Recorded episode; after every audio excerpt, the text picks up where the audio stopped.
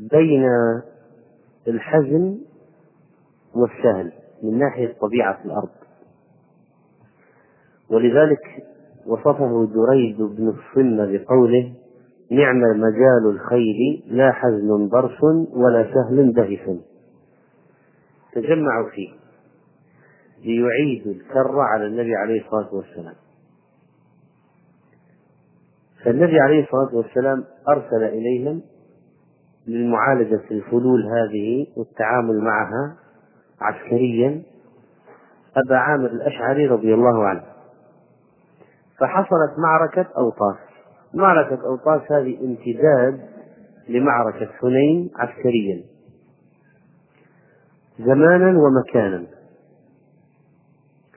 يقول أرخص رسول الله صلى الله عليه وسلم عام أوطاس في المتعة ثلاثة أيام ثم نهى عنها. كلمة رخص يعني أن الشيء كان ممنوعا أو كان مباحا. ها؟ كلمة رخص تعني أن الشيء كان ممنوعا أو كان مباحا.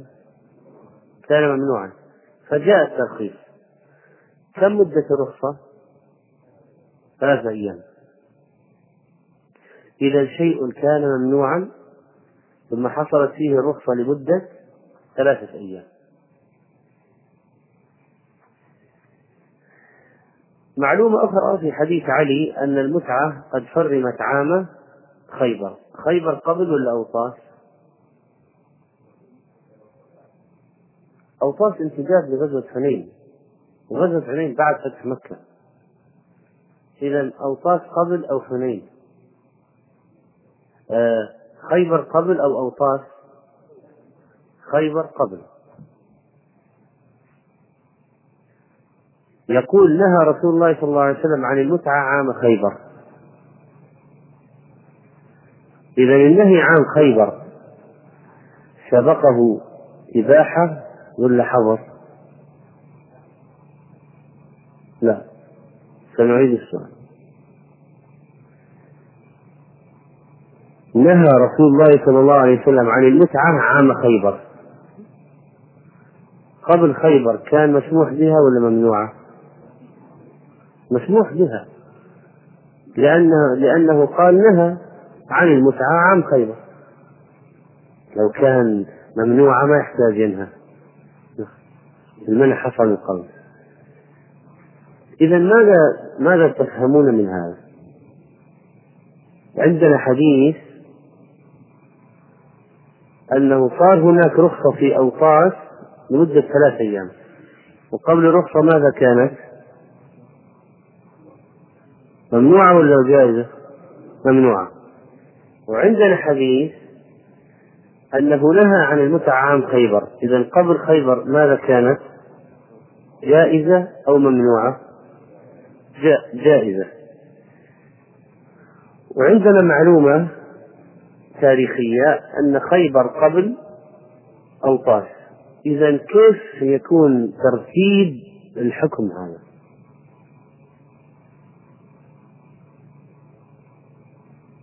نكاح المتعة هذا يعني كيف كان في الإسلام؟ في أول الأمر كان مسموحا به أو ممنوعا؟ مسموحا به إذا هذه المرحلة الأولى لما نزيد بالتسلسل الزمني إلى خيبر وجدنا حديث أن في خيبر فيه إيش؟ نهي إذا صار في خيبر ممنوعا ولا مسموعا؟ ممنوعا إذا هذه المرحلة الثانية لما مشينا إلى أوطاس وجدنا أن فيه إباحة ثلاث أيام إذا ماذا حصل في أوطاس؟ رخص فيه ثلاثة أيام بعد ثلاثة أيام ماذا أصبح؟ محرما ممنوعا إلى يوم القيامة إذا هنا نفهم إذا من ترتيب الأشياء أن نكاح المتعة هذا حصل فيه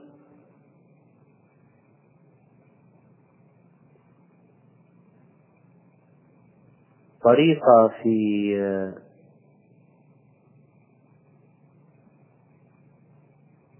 تحليله وتحريمه غير معتادة. يعني المعتاد يكون الشيء ممنوعا فينزل فيه النسخ بالإباحة. أو يكون الشيء مباحا فينزل فيه النسخ بالتحريم. لكن في نكاح المتعة حصل شيء غريب. وهو أنه كان مسموحا به ثم منع عام خيبر ثم سمح به عام أوطاس ثلاث أيام ثم منع إلى يوم القيامة. إذا كان هناك جواز ثم منع ثم جواز ثم منع. وهذا الذي خرج به النووي رحمه الله لما تكلم في قضية الإباحة والمنع في نكاح المتعة قال النووي صحيح المختار أن تحريم المتعة وإباحتها كانا مرتين. يعني المنع مرتين والإباحة مرتين.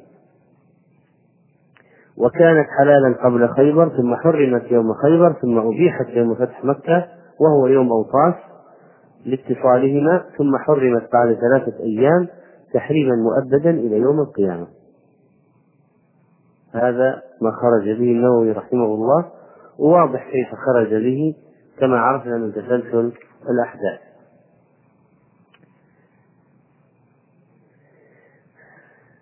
لكن منذ أن حرم إلى قيام الساعة فترة الإباحة كم كانت؟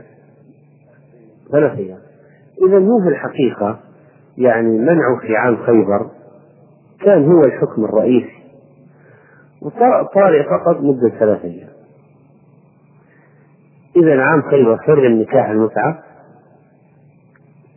وامتد التحريم إلى قيام الساعة لكن هناك فترة استثنائية كانت في فتح مكة وبعدها أوطاس لأن كان هناك امتداد في المعارك مدة ثلاث أيام. وحصل في حاجة عند المسلمين فأبيح لأجلهم ثلاثة أيام. فإذا الحكم الأساس ما هو؟ تحريم من خيبر إلى قيام الساعة. وهذه قضية يعني هذه المدة مدة يسيرة.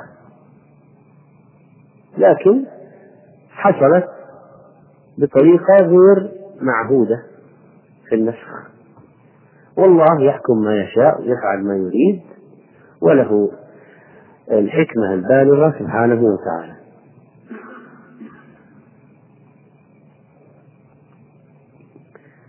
ودل على أن نكاح المتعة حرام. حديث ربيع بن سبرة بن سبرة عن أبي رضي الله عنه أن رسول الله صلى الله عليه وسلم قال إني كنت أذنت لكم في الاستمتاع من النساء وإن الله قد حرم ذلك إلى يوم القيامة. فمن كان عنده منهن شيء فليخلي سبيلها ولا تأخذوا إذا آتيتموهن شيئا متى قال هذا الكلام؟ قبل فتح مكة ولا بعد؟ بعد ليبين استقرار الحكم النهائي في نكاح المتعة إلى يوم القيامة طيب لو واحد قال في القرآن الكريم فما استمتعتم به منهن فآتوهن أجوران طيب هذا يتحدث عن أو هذا عن فترة الإباحة. المدة التي كان فيها مباحا. لكن لما جاء المنع انتهت القضية. نسخت وهذه المدة اليسيرة ثلاثة أيام لحاجة المجاهدين المقاتلين الصحابة رخصة من الله لهم قصيرة لحكمة يريدها عز وجل. وطبعا يظهر منها قضية الطاعة. يعني شيء كان حلال فحرم امتنعنا. أبيح فعملوا به. ثلاث أيام. منع امتنعوا. خلاص. فهم يجبرون على طاعة الله. منعا وإباحة تحريلا وتحليلا وتحريما وهكذا. فالنبي عليه الصلاة والسلام في حديث ربيع بن سبرة عن أبيه سبرة آه، النبي عليه الصلاة والسلام وضح أنه حرام إلى يوم القيامة. وهذا حديث متأخر وقال إني كنت لكم أذنت لكم إني كنت أذنت لكم في الاستمتاع من النساء وإن الله قد حرم ذلك المكان طبعا الواحد الآن يقول يعني ما هو الاستمتاع هذا؟ هل هو الزواج؟ يعني الزواج فيه استمتاع فما هو المقصود بنكاح المتعة هذا أصلا؟ يعني نكاح المتعة مأخوذ من التمتع بالشيء. نكاح المتعة هو الغرض من من هذا النوع من النكاح، يعني في نكاح مثلا آه، يقصد به الشخص مثلا عفة نفسه أو عفة الزوجة أو الأولاد يريد الأولاد يبتغي الأولاد التقرب إلى أناس معينين يتزوج منهم يدخل في عائلة أخرى. يعني آه، النكاح له أهداف. امرأة تعين على الدين مثلا يريد امرأة تعينه. النكاح هذا نكاح المتعة قصد منه فقط التمتع الاستمتاع. إذا نكاح المتعة هذا نوع خاص من الأنكحة. نوع خاص يقصد به صاحبه التمتع بالمرأة مدة معلومة أو مجهولة. فإذا يعني في صفة مهمة جدا لنكاح المتعة. مهمة لنكاح المتعة وهي أنه نكاح مؤقت. أنه نكاح مؤقت أصح أحفظوا هذه الكلمة. أن نكاح المتعة هو نكاح مؤقت. القصد فيه الاستمتاع بالمرأة. بس.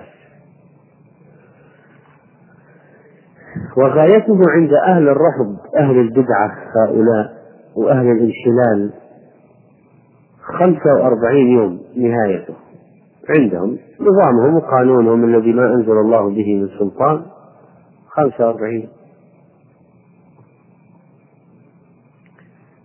وينتهي العقد بانقضاء الزمن المؤقت. فإذا انتهت الأسبوعين ثلاثة أربعين يوم خمسة وأربعين يوم انتهى النكاح. هذا هو نكاح مؤقت؟ وهو نكاح لا تقبله الفطر السليمة. نكاح إذا نظرت فيه عبارة عن استئجار فرج المرأة. بالحقيقة. بس. استئجار استأجر أسبوعين استأجر شهر استأجر أربعين يوم. كانت تستأجر سيارة انتهي مدة انتهى العقد بانتهاء مدة الاستئجار. انتهى.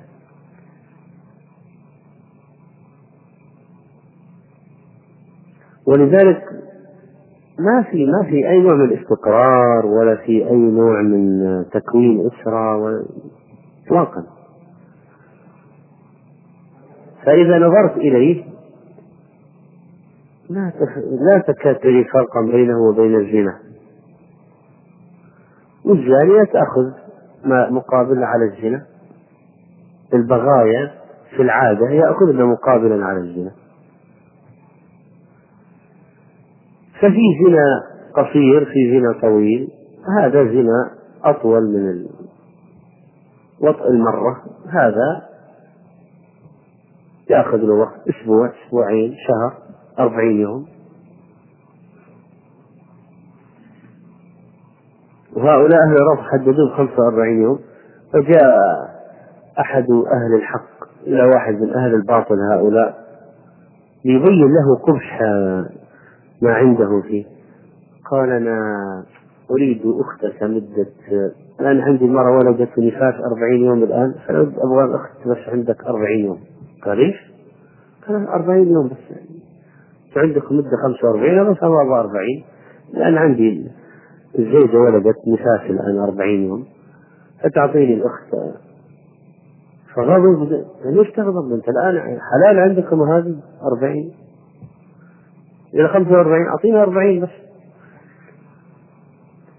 وحتى هم أنفسهم يعتقدون أنه نكاح المتعة ما في نفقة ولا يحصل به توارث ولا نسب وليس له عدة. بس.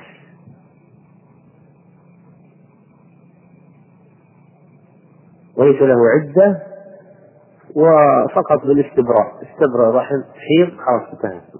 تأخذ نكاح ثاني واقف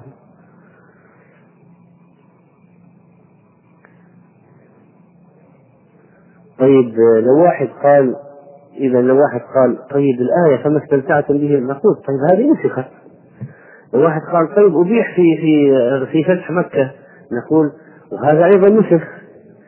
طيب لو واحد قال ابن عباس كان يفتي به أو يراه بعض يقل عن بعضهم أنه بعد وفاة النبي عليه الصلاة والسلام نقول طيب ما بلغه التحريم؟ خصوصا القضية فيها ملابسات الآن عرفنا يعني أن هذا النوع من النكاح يعني كان جائزا ثم صار حراما ثم أجيز ثلاث أيام ثم صار حراما يوم القيامة. يعني مفهوم كيف أن بعض الصحابة ممكن ما يكون بلغه بلغه الجواز أو الإباحة ما بلغه التحريم. ثم إن ابن عباس رضي الله عنه قد رجع عن القول بالإباحة وقال بالتحريم. فلو كنتم صادقين خذوا أقوال ابن عباس كلها وخذوا الرواية الأخيرة عن ابن عباس ما صار إليه الأمر فيما بعد. له الحكم صار فيه نقاش. قال شيخ الإسلام رحمه الله الروايات المتواترة متواطئة على أن الله تعالى حرم المتعة بعد إحلالها. حرم المتعة بعد إحلالها. والصواب أنها بعد أن حرمت لم تحل وأنها لما حرمت عام فتح مكة لم تحل بعد ذلك. قال القرطبي الروايات كلها متفقة على أن زمن إباحة المتعة لم يكن وأن حرمت بعد ذلك. إذا كل ثلاثة كل ثلاثة أيام لأجل ما حصل من الحاجة للمجاهدين في سبيل الله.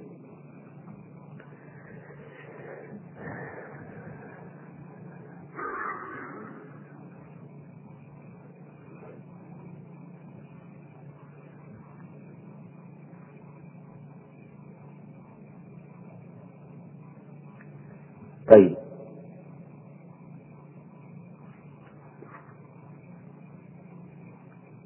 هذا النكاح عند أهل الباطل يتفقون على مدته. يبغى متعة أسبوعين ثلاثة شهر يتفقون على مدته. إذا انتهت المدة انتهى العقد عندهم. كذا في حال سبيلها هل في طلاق؟ لا ما في طلاق. أصلا في الحديث حديث سبرة رضي الله عنه. قال فمن كان عنده منهن شيء فليخلي سبيلها. كلمة فليخلي سبيلها يعني النكاح هذا لما كان حلالا. وفعله من فعله. ونزل التحريم. كيف الذي عنده نساء بالمتعة؟ أو الذي عنده امرأة بالمتعة. كيف انفصل عنها؟ سؤال. في فتح مكة لما أبيح ثلاثة أيام وفي ناس من الصحابة مثلا تزوجوا نساء بالمتعة لما نزل التحريم وقيل لهم كفوا. الذي كان عنده امرأة أخذ بنكاح المتعة كيف انفصل عنها؟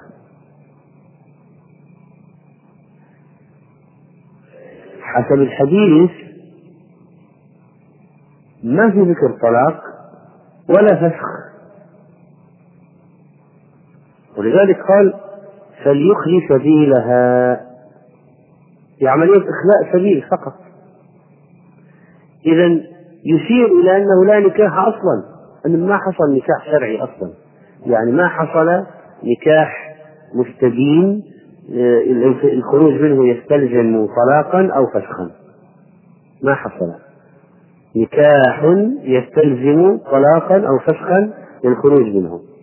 هذا شيء مؤقت كان كأنه كالأجرة كالاستئجار كالاستئجار. ولذلك قال فليخلي سبيلها ولا تأخذوا إذا أتيتموهن شيئا لأن ما حصل من الأخذ كان مقابل الاستمتاع وانتهى. قال وعن ابن مسعود رضي الله عنه قال لعن رسول الله صلى الله عليه وسلم المحلل والمحلل له رواه أحمد والنسائي والترمذي وصححه وفي الباب عن علي أخرجه الأربعة إلا النسائي. فهذا الحديث الصحيح الذي فيه النهي عن نكاح آخر من الأنكحة الباطلة وهو نكاح التحليل. غير نكاح المتعة الآن نوع ثاني نكاح التحليل. ولعن المحلل والمحلل له. ما هو نكاح المتعة ومن هو المحلل؟ ومن هو المحلل؟ المحلل من هو المحلل له؟ المحلل سمي محللا لأنه يقصد الحل في موضع لا يحصل فيه الحل. والمحلل له اسم مفعول الذي يراد إجراء عملية التحليل من أجله. فما هو نكاح التحليل؟ أن يأتي المحلل ويتزوج امرأة با مطلقة بائنة بينونة كبرى يعني مطلقة ثلاثا لا ترجع إلى زوجها إلا بعد زوج فيأتي هذا ويقول أنا أتزوجها لأجلك أو يقول هذا تعال تزوجها لأجلي. أنا ما أستطيع الآن أن أرجع إليها لأنني طلقتها ثلاثا ولا بد من زوج حتى أرجع إليها. فأنت كن هذا الزوج وتزوجها ثم طلقها لكي أعود إليها أنا. وحيث أن المرأة المطلقة ثلاثا لا تحل لزوجها الأول إلا بعد زوج فلو سمحت أنت يا زميلي في العمل تزوج المرأة هذه خذها وتزوجها. وادخل بها. بس لا تطاها إلا مرة واحدة. تكفى لأجل إن أنا أبغى كان فقط هي مسألة يعني تحليل. فهو مرة لا لا تزد على هذا. وأرجوك لأجل أن أريد أنا أريد أن أرجع إليها. وبين الأولاد أهلها أبوها مات أمها أخوانها مشغولين. والأولاد أنا متورط فيهم. فأنت الآن خذها تزوجها فقط حللها لي يعني حللها لي شيء يسير مرة يكفي حتى أنا أرجع لها وطلقها وأنا بعد العدة آخذها وأتزوجها وشكرا على هذا. إذا هو نكاح التحليل ما هو مقصوده الذي يريد أن المحلل هذا لما يتزوج المرأة المطلقة ثلاثا هذه ما هو مقصوده بالنكاح؟ هل يريدها زوجة؟ هل يريد أن يستمر معها؟ هل هذا نكاح رغبة؟ هل يقصد به الاستمرار؟ الجواب لا لا لا. كله لا. لا هو نكاح رغبة ولا يريد الاستمرار معها ولا هو نكاح فيه ثبات ويكون به أسرة ولا, ولا يريد منه أولاد. هذا فقط من أجل صاحبه. فقط من أجل صاحبه الذي طلقها فهو الآن يعني كأنه أشفق عليه ويريد أن يحله الأزمة وأن يفيده وينفعه بأن يتزوج له يتزوج امرأته السابقة لكي يطلقها بعد ذلك ثم ثم تعود إليه. إذا المقصود التلاعب واضح ما يقصد النكاح حقيقة. يعني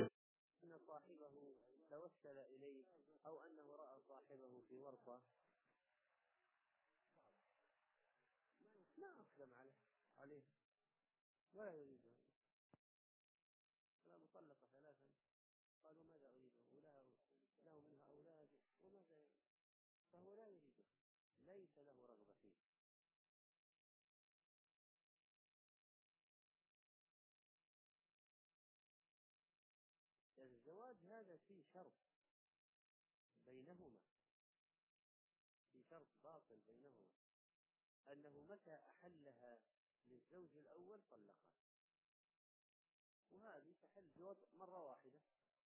مرة واحدة. يقول الآن حتى كحد زوج غيرك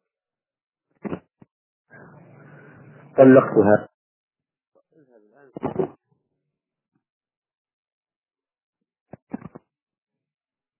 هذا المحلل يسمى شرعا بالتيس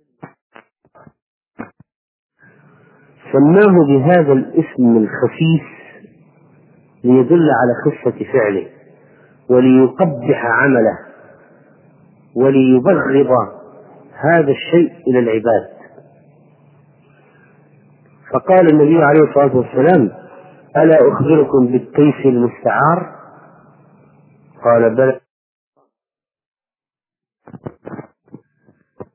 قال هو المحلل لعن الله المحلل والمحلل له والآن إذا أراد صاحب الغح الإناث يضرب ويلقح غنمه وليس عنده تيس ذكر ماذا يفعل؟ يذهب إلى جاره ويستعير منه تيسا ويدخله على الغنم ثم يعيده إلى صاحبه. فشبه المحلل بالتيس المستعار. والحديث الذي فيه لعن المحلل والمحلل له يدل على تحريم هذا النكاح لأن اللعن هذا لا يكون إلا على شيء محرم وبالتالي فإن هذا النكاح محرم وعرفنا أنه نكاح بشرط أن يتزوجها ومتى ما أحلها للأول طلقها متى ما حصل الوقت طلقها. الآن عندنا صور للموضوع.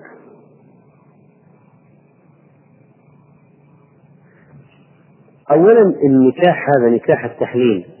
ما حكمه؟ حرم لو حصل هل يحل الزوج الأول إذا طلقها الثاني أن يعود إليها؟ كعقد جديد؟ لا. إذا هذا نكاح ولا كأنه حصل. لا عبرة به. لو أراد الأول أن يرجع إليها لابد أن تتزوج زواجا آخر.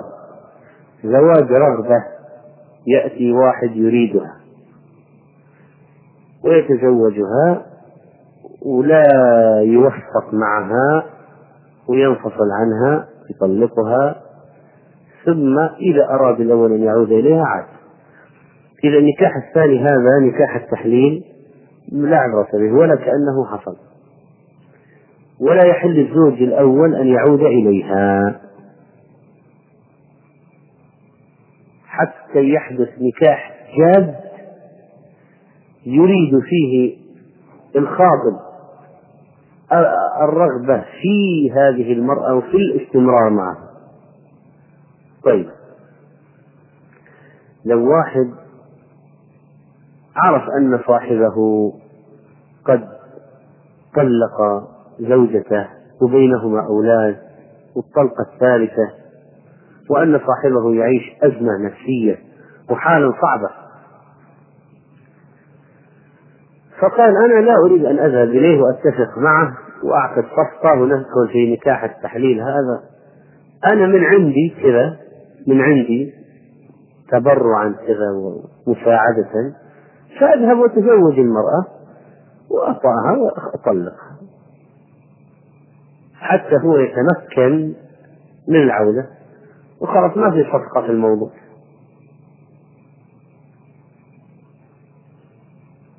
فذهب يعني على أنه الآن يسوي خير يعني. وتزوج المرأة وطئها ثم طلقها. فهل يجوز للأول أن يعود إليها؟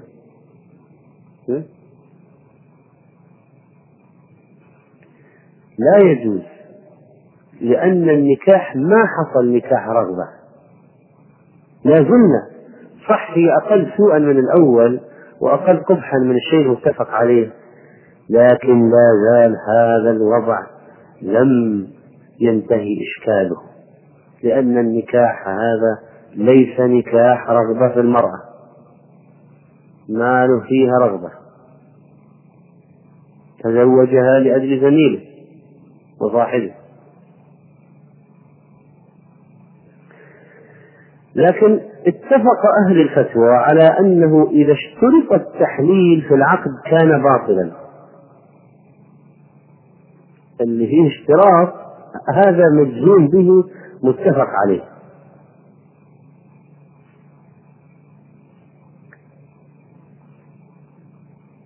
وقال ابن قدامة رحمه الله في بيان صورة فلو شرط عليه قبل العقد أن يحللها لمطلقها ثلاثا ثم نوى عند العقد غير ما اشترط عليه أو اشترط عليه. وأن نكاحه نكاح رغبة صح نكاحه. إذا الآن هذه صورة أخرى للموضوع. قال يا صاحبي أنا في ورطة والمرأة راحت مني والأولاد أزمة طلقة ثالثة. فلو سمحت تزوجها وتطأها ثم تطلقها من أجلي.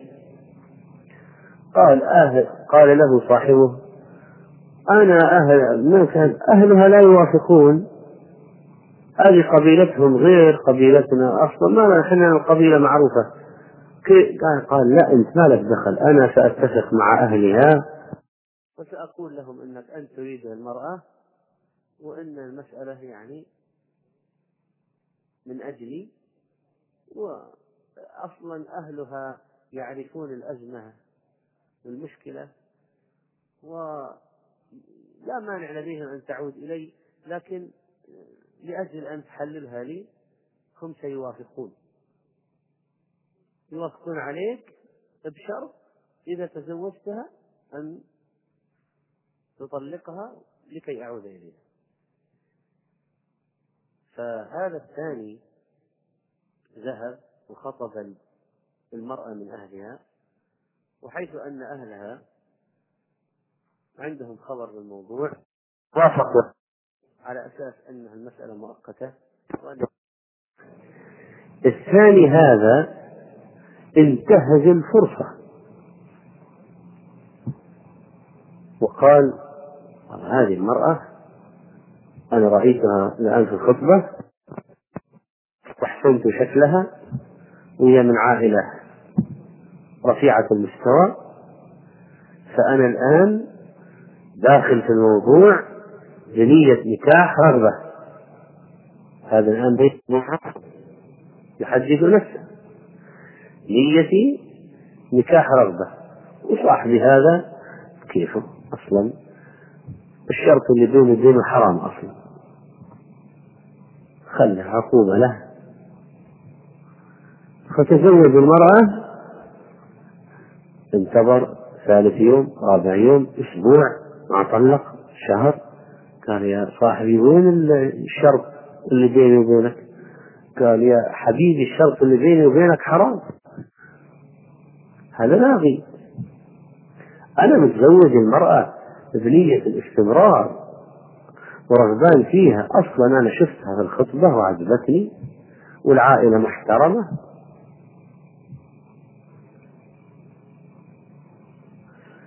السؤال هو ما حكم هذا النكاح؟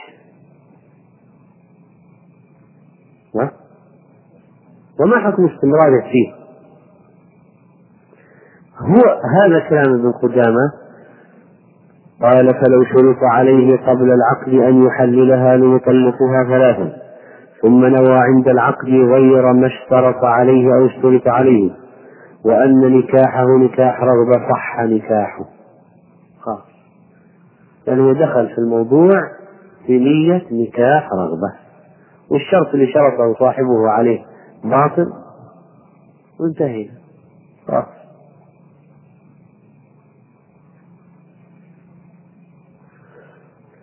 فهذا ما تزوجها بنية مؤقتة. هذا تزوجها نكاح رغبة. ولذلك صح النكاح.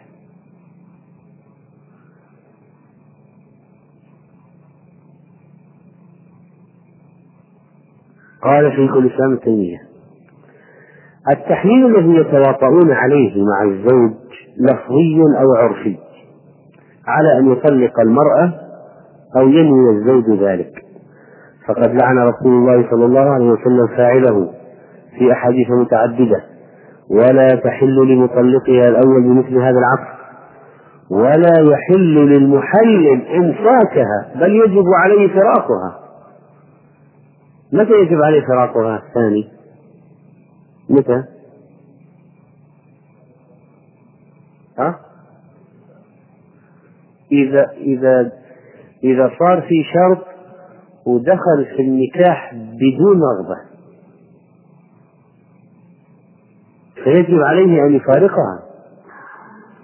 يعني إذا قال له تزوجها أطلقها من أجلي قال طيب خلاص أنا سأفعلها خدمة لك. وذهب فعلا وتزوج المرأة ليس نكاح رغبة ليس نكاح رغبة. ثم الرجل جاء واستفتى نقول له تب إلى الله. وفارق المرأة أصلا. أنت تزوجتها الآن على شرط باطل ونية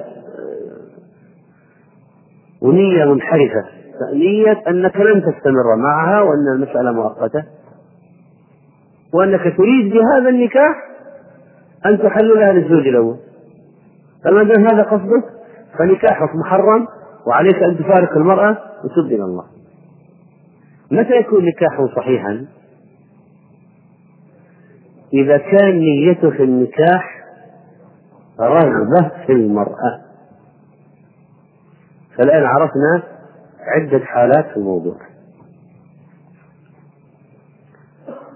قال شيخ الإسلام ولا يحل للمحلل إمساكها ولا يحل للمحلل إمساكها بل يجب عليه فراقها.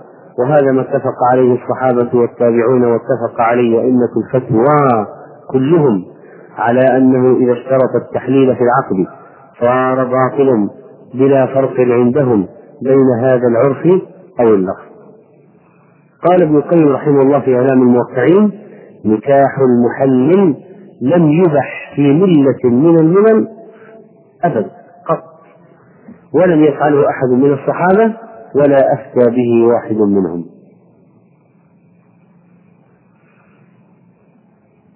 طبعا هذا هذا النكاح من أشد الذنوب لأن فيه لعن. لعن الله المحلل والمحلل له. نعم.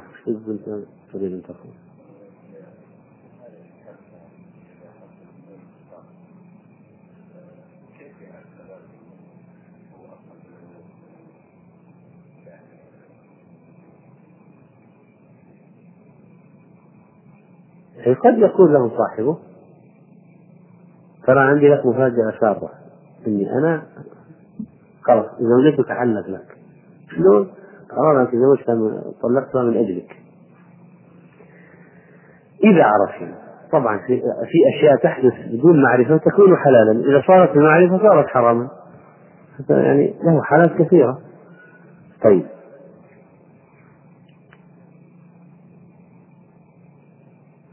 وهذا النوع من الأنشحة أيضا ترى يفضي نكاح التحليل صارت فيه عدة مصائب ومصادمات. فقد يوافق على هذا الموضوع يتزوجها بالشرط ولكي يحللها له ثم تعجبه المرأة أنا عجبتني ولن ولن أطلق. ولكن يقول كيف إحنا اتفقنا نطلق؟ يقول لا أنا والله عجبتني المرأة وما أصلا أنا كنت أدور على زوجة ما حد زوجني. كويس إنك عرضت علي انه اقنعت لأهل المرأة. فيصبح بينهما شجار ويصبح بينهما قطيعة وبغضاء وربما قتله وربما قتله. وعن أبي هريرة رضي الله عنه قال قال رسول الله صلى الله عليه وسلم لا ينكح الزاني المجلود إلا مثله رواه أحمد وأبو داود ورجاله ثقات. لا ينكح الزاني المجلود إلا مثله. رواه أحمد وأبو داود.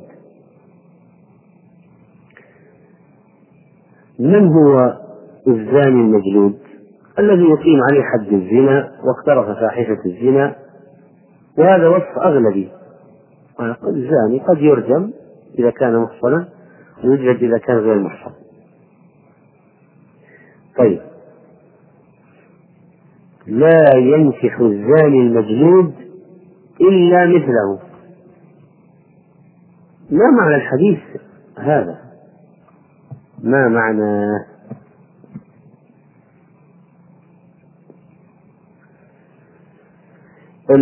معرفة المعنى يتوقف على معرفة يعني معنى الكلام كله مفتاح المعنى كلمة ينكح. لا ينكح الزاني المجلود إلا مثله. الكلمة المفتاح التي تقود إلى فهم معنى الحديث كلمة ينكح. لا ينكح الزاني المجلود إلا مثله. من هو على شاكلته؟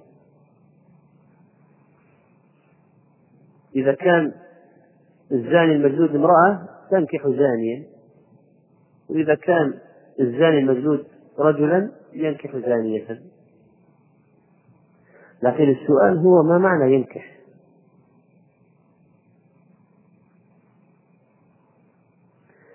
ما هي الاحتمالات؟ أجيبوا ما هي الاحتمالات؟ لا ينكح. ينكح ما هي الاحتمالات؟ إيش معناها؟ أيوه. الاحتمال الأول يتزوج والاحتمال الثاني ها؟ الوصف أن يطأ أن يطأ فنرى نرفع كلمة ينكح نضع. لا يعقد النكاح الزاني المجلود لا يعقد نكاحا إلا على مجلود إلا على مثله. لا يعقد نكاحا إلا على مثله فيصير المعنى لا يتزوج الزاني إلا زانية. والزانية لا تتزوج يعني تعقد نكاحا إلا على زاني. طيب الاحتمال الثاني. نرفع كلمة ينكح ونضع يطأ. لا يطأ الزاني إلا مثله طيب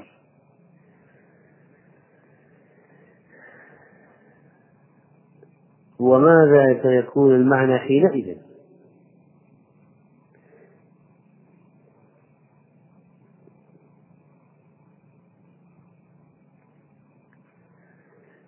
الراجح أن المراد بالحديث هو تشنيع الزنا وأنه لا يقع من رجل عفيف على امرأة عفيفة وإنما يقع من رجل عادته الزنا على امرأة مثله مسافحة زانية. يعني الزاني عادة يقع من امرأة عفيفة يزني بمن يعني. إذا أخذنا النكاح بمعنى الوقت لا ينكح لا يطأ ما هو عقد وقت الحديث يبين شناعة الزنا. وأن الزاني سيطأ من؟ زانية. في الغالب ما يطأ عفيفة. لن تسمح له أصلا إلا إذا صارت مغتصبة وليس عن رضاها. قوله الزاني لا ينكح إلا زانية أو مشركة والزانية لا ينكحها إلا زان أو مشرك وحرم ذلك على المؤمنين. على المعنى هذا على المعنى هذا واضح. نفس معنى الحديث إذا فسرنا ينكح بمعنى يطأ. وابن كثير لما فسر الآية قال هذا خبر من الله تعالى بأن الزاني لا يطأ إلا زانية أو مشركة أي لا يطاوعه على مراده من الزنا إلا زانية عاصية أو مشركة لا ترى حرمة ذلك أصلا. وكذلك الزانية لا ينكحها إلا زان أو مشرك أي عاص بزناه أو مشرك لا يعتقد تحريمه. الذين قالوا بهذا القول وأنه وأن ينكح معناها يقع وليس معناها يتزوج. وكذلك فسروا الآية ما ما عندهم إشكال الذي يرد على من يفسر النكاح بمعنى العقد. اللي يفسر النكاح بمعنى العقد سيرد عليه إشكال. ما هو الإشكال؟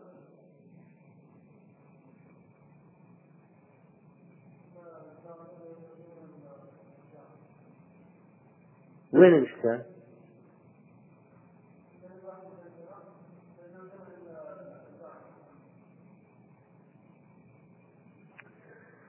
إذا فسرنا النكاح بالوضع قلنا ما ما ما ترد علينا مشكلة خلاص الزاني لا لا لا يطاوع إلا زانية لأن من الذي سيطاوعه على الزنا؟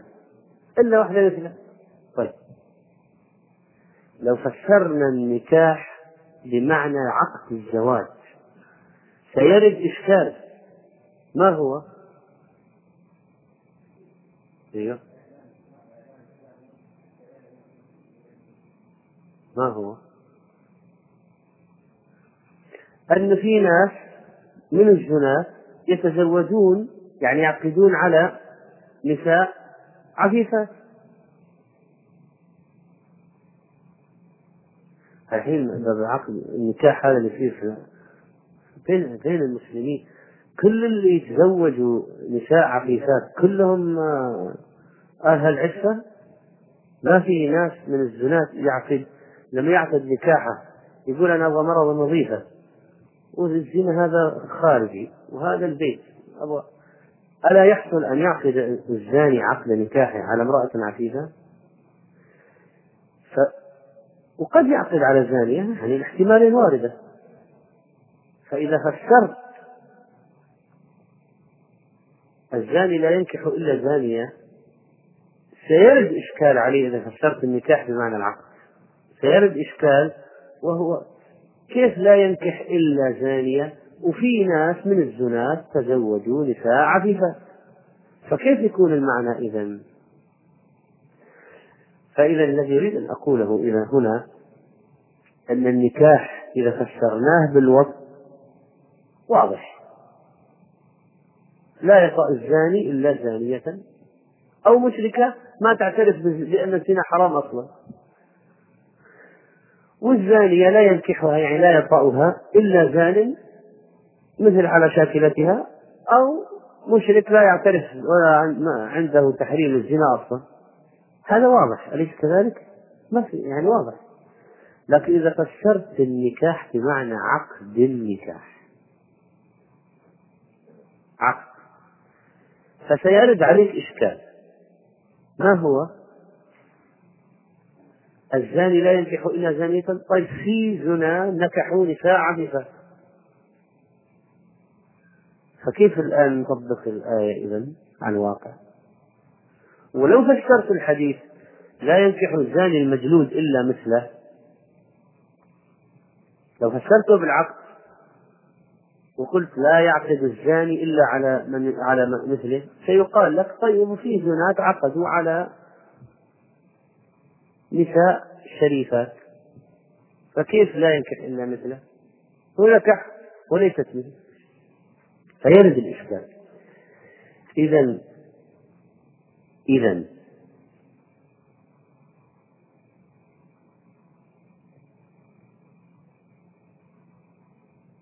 التأويل بالوصف هو الراجح لأنه لا يرد عليه الإشكال. ولذلك قال شيخ الإسلام من أول هذه الآية إلى العقد فبطلان قوله ظاهر. اللي فسر أول يعني فسر. اللي فسر الآية بالعقد لا ينكح قال لا يعقد فيقال له طيب وفينا وفي زناة عقدوا على نساء عفيفات. إذا كيف الآية يعني صارت تخالف الواقع؟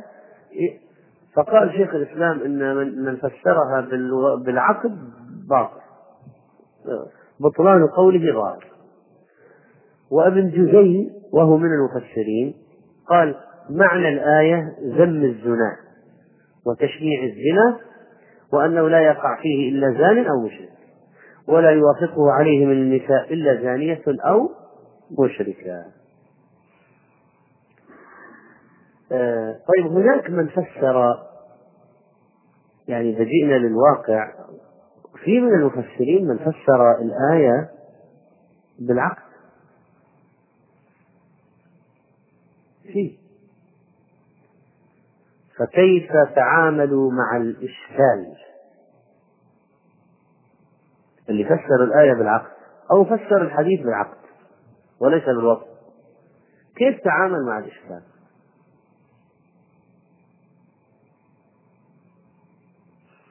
تعاملوا معه بأحد الطرق التالية مثلا كأن قالوا الزاني لا يعقد نكاحه إلا على زانية في الغالب أو مشركة. فقال يعني في الغالب. قد يتزوج شريفة نعم لكن في الغالب ما يعقد إلا على زانية أو مشركة. أو قالوا مثلا الزاني لا يرغب في عقد نكاحه لا يرغب عادة إلا في من هي مثله زانية أو مشركة. ما تعترف بالتعليم أصلا. فقالوا يعني أنه لا ينكح غالبا إلا زانية أو لا يرغب إلا في زانية. لأن العاصي يريد من هو على شاكلته العاصي يريد من هو على شاكلته وليش قلنا في الغالب؟ لأن يوجد بعض الزنات إذا جاي يتزوج يقول لا الزواج أنا ما أدخل بيتي هذا لازم تكون المرأة عفيفة. لأنه يعرف أضرار الزنا وكيف يتزوج. يعني بعض الزنات يجد أنه لا يستطيع أن يتحمل أن يتزوج امرأة هو عندها علاقات أخرى. لكن شوف الآن مثلا الكفار الذين عندهم الزنا هذا وارد طبيعي يعني عادي. ومن سار على شاكلتهم من المسلمين المقلدين لهم.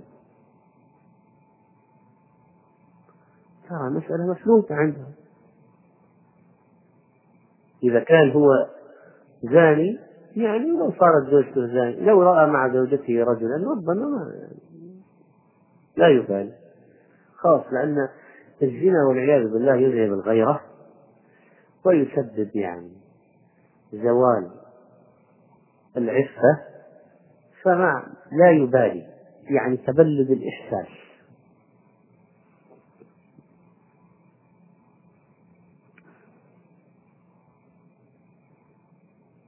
قال السعدي رحمه الله الزاني لا يقدم على نكاحه من النساء إلا أنثى زانية يناسب حاله حالها. أو مشركة بالله والزانية كذلك لا ينكحها إلا زان أو مشرك. طبعا هذا مع العلم يعني إذا علمت حاله إذا علمت أنه زاني وافقت عليه فهي في الغالب مثله لكن إذا ما علمت ما تدخل الحين امرأة تقدم إليها واحد وهي عفيفة وبعد الزواج تبين لها أن رجل صاحب علاقات محرمة وزاني هل نقول أنت زانية أو مشركة؟ لا انها ما تدري لكن التي تدري هل تقدم على هل توافق على واحد هذا حاله؟ ولذلك قالوا لا يجوز نكاح الزاني حتى يتوب ولا يجوز الزواج بالزانية حتى تتوب. يعني أخذوا حكم الآن من هذه القضية. لا يجوز تزويج الزاني ولا يجوز لك أن تتزوج زانية حتى تتوب الزانية. يعني قد أحيانا واحد يفتن بامرأة يعرف أنها زانية لكن أفتن بشكلها. وهو شخصيا في ذاته عفيف فيقول لك أنا الآن هذه مرة يعني أعجبت بها فنقول له يا أخي هذه امرأة لها علاقات محرمة والعياذ بالله إيش تبغى فيها؟ يقول لكن أنا خلاص أنا أنا ما أبغى إلا هذه ما حكم الزواج بها؟ لا يجوز حتى تتوب بل إن بل إن الزاني نفسه إذا زنى بامرأة ما يجوز أن يتزوجها حتى يتوبا إلى الله. وهذا جواب المسألة المتداولة من كثرة الشر الموجود. هذا زنى بهذه واشتروا عليهم وزوجوهم. فنقول لحظة اشتروا عليهم زوجوهم إذا كان تاب إذا تاب وتابت لا بأس لكن مستمرين في الزنا ونزوج نزوجهما. إذا هو يزني مع غيرها وهي تزني مع غيره بعد النكاح والنتيجة مصيبة. فإذا اشتر عليهم وزوج نقول هذا محل محله محله إذا تاب وتابت كلاهما إلى الله. وليس هذا فقط. وبراءة الرحم. وبراءة الرحم. قال الشيخ محمد بن إبراهيم رحمه الله لا يجوز زواجه بامرأة حامل منه بالزنا حتى لو منه. لا يجوز زواجه بامرأة حامل منه بالزنا حتى تنقضي عدتها بوضع حملها. وقال في نيل المآرب وتحرم الزانية على زان وغيره حتى تتوب وتنقضي عدتها حتى تتوب وتنقضي عدتها. إذا لابد إذا لابد من براءة الرحم. قال شيخ الإسلام نكاح الزانية حرام حتى تتوب سواء كان زنا زنى بها هو أو غيره. هذا هو الصواب بلا ريب وهو مذهب طائفة من السلف والخلف. منهم أحمد بن حنبل وغيره ويدل عليه الكتاب والسنة والاعتبار. يعني وزن المسألة بالعقل السليم لابد أن يؤدي إلى هذه النتيجة. طبعا هو ذكر أن هذا هو الصواب كذا لأنه في من قال إذا زنى بها يزوج. و... لكن يقال ليس هذا هو الراجح. الراجح إذا زنى بها ما في زواج حتى يتوب الطرفان وتثبت براءة الرحم. تثبت براءة الرحم طيب الآن الصورة أخرى. لو والعياذ بالله رجل تزوج امرأة على أنها عفيفة ثم اتضح له أنها صاحبة علاقات محرمة وتخرج لفعل الفاحشة. وهو إنسان عفيف. تزوج على أنها نظيفة. ثم تبين له أنها غير نظيفة غير شريفة غير عفيفة. فماذا يفعل؟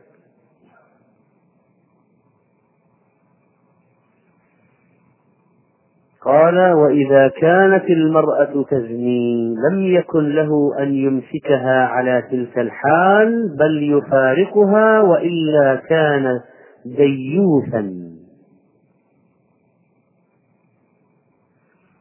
فلو وصل إليك علم بمسألة من هذا النوع واستشرت وطلب الرأي فيها وجاك مكروبا حزينا كثيرا مكسور الخاطر والبال والقلب قالت أنا تزوجت هذه البنت على أنها عفيفة وأهلها محافظين وأنها بنت مستورة اكتشفت الآن أنها تلعب من وراي وأنها تخرج مع الرجال وأنها تفعل فعلت واعترفت وأشرطة وأوراق وصور ماذا أفعل؟ ماذا أفعل؟ تقول له عظها وقل لها في نفسها قولا بليغا. وراقبها فإن تابت توبة خالصة وحسنت توبتها استمر معها وإن أظهرت لك الندم مخادعة واستمرت على الخروج فلا تمسكها. أنت ديوث لو أمسكتها. يعني راضي ومقر بالخبث في أهلك. مطلقها. و اتركها مباشرة. هذا هو الجواب. ومع كثرة الفساد مع الأسف أيها الإخوة في المجتمع يصل إلى الإنسان عدد من هذه المسائل. ويريد أن يكون عنده جواب. فهذا هو الجواب. طبعا هناك الحالة المعاكسة. أن تكتشف المرأة أن زوجها يفعل ذلك والعياذ بالله. فأولا هل لها الحق في طلب الخلع؟ طبعا. أصلا هذا الآن يعني آه، ممكن يأتي لها بأمراض وأشياء مصائب. من حقها. هل تجبر على البقاء مع ذلك؟ لا يمكن.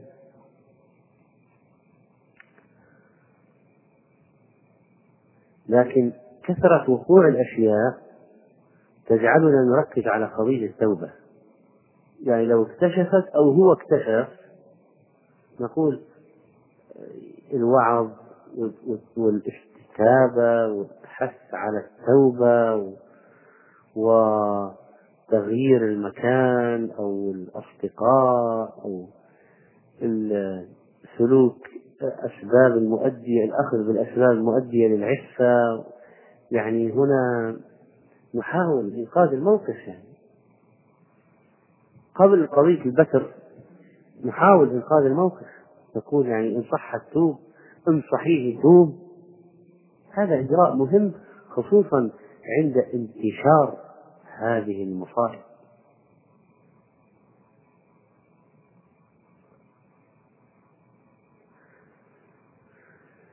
لكن لو واحد قال أنا عرفت وطابت نفسي منها نقول لك الحق أن تطلقها مباشرة.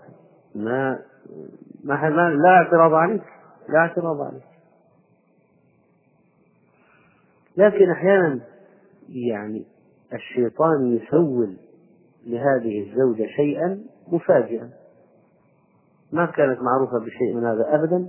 فجأة اكتشفت أو صار وقع شيء وقعت في هذا فقال والآن أنا ماذا أفعل؟ وأنا لي منها أولاد والمرأة كانت سليمة وما فجأة اكتشفت هذا واعترفت أو أنا عرفت أن هذا ما حصل إلا مرة واحدة فمثل هذا توصيه بأن يستعمل معها الوعظ يدلها على التوبة ويمسكها لمعرفة صدقها من عدمه يعطيها فرصة للتوبة. يعني تقول مثل هذا.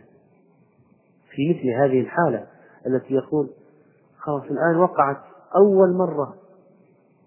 فيقول لعلك إن, إن, إن أعطيتها فرصة صبرت عليها. وهذه مسألة خطيرة فيها موعظة وصعبة وفيها مراقبة للتأكد وفيها. فلعلها أحسن لعله لأنها فيه إعانة لها على العودة إلى إلى الطريق المستقيم مرة أخرى وربما لو طلقت الآن يعني تنحدر تسوء حالتها. لكن أن يقال لإنسان خلها عندك وهو يعرف أنها مستمرة في الحرام هذا لا يمكن أبدا لأنها دياسة هذه تدخل عليه من ليس من أولاده. ينسبون إليه. اختلاط أنساب. مصيبة. قال شيخ الإسلام وإذا كانت المرأة تجني لم يكن له أن يمسكها على تلك الحال بل يفارقها وإلا كان ديوثا لاختلاف المادتين نجاسة وطهارة وطيبا وخبثا ولاختلاف الوقت حلالا وحراما. طيب الحديث الأخير في هذا الدرس. وعن عائشة رضي الله عنها قالت طلق رجل امرأته ثلاثا فتزوجها رجل ثم طلقها قبل أن يدخل بها فأراد زوجها الأول أن يتزوجها فسأل رسول الله صلى الله عليه وسلم عن ذلك فقال لا حتى يذوق الآخر من عسيلتها ما ذاق الأول. متفق عليه واللفظ لمسلم. يعني لعل هذا الحديث لو قدم إلى ما قبل الحديث الذي قبله يكون أولى لعلاقته بنكاح التحليل أو لإكمال آه، الموضوع. القصة هنا أن رجلا يقال له رفاع القرظي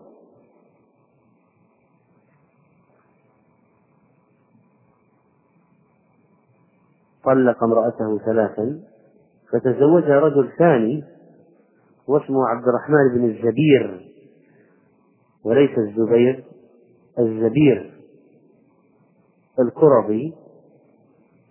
تزوجها رجل ثاني ثم طلقها قبل أن يدخل بها.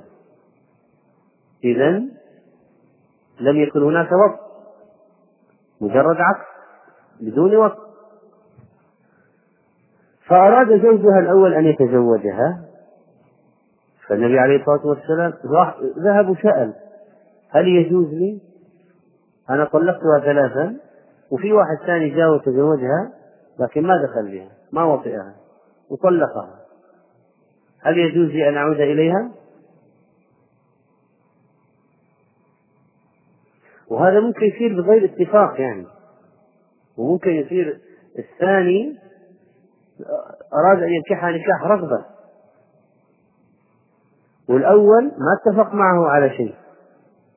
ومع ذلك لا يجوز أن يعود إليها. الأول لأن الثاني لما تزوجها ما وطئها. والشرط في العودة يعني عودة الأول إليها بعقد جديد أن الثاني ينكحها نكاح رغبة ويطأها وما في وما في اشتراط ولا اتفاق ولا حتى يكون الوضع سليما. فالنبي عليه الصلاة والسلام قال له في الفتوى لا يعني لا تعود إليها حتى يذوق الآخر من عسيلتها ما ذاق الأول. وشبه لذة الجماع بذوق العسل بجامع الحلاوة بينهما أو اللذة وهذا الذي طلق ثلاثا ولا رجعة له إلا إذا جاء زوج آخر وتزوجها ووطئها وطلقها واعتدت منه. فعند ذلك يأتي قوله تعالى فإن طلقها يعني الثاني فلا تحل له حتى من بعد فإن طلقها يعني الطلقة الثالثة الأول. إن طلقها الأول الطلقة الثالثة فلا تحل له من بعد حتى تنكح زوجا غيره. ولا بد أن يكون الزوج الثاني ناوي زواج رغبة ولا يقصد تحليل ولا هناك اتفاق بينهما وأن يطأها وأن يطلقها بعد ذلك لأي سبب وأن تعتد. وتخرج بالعدة.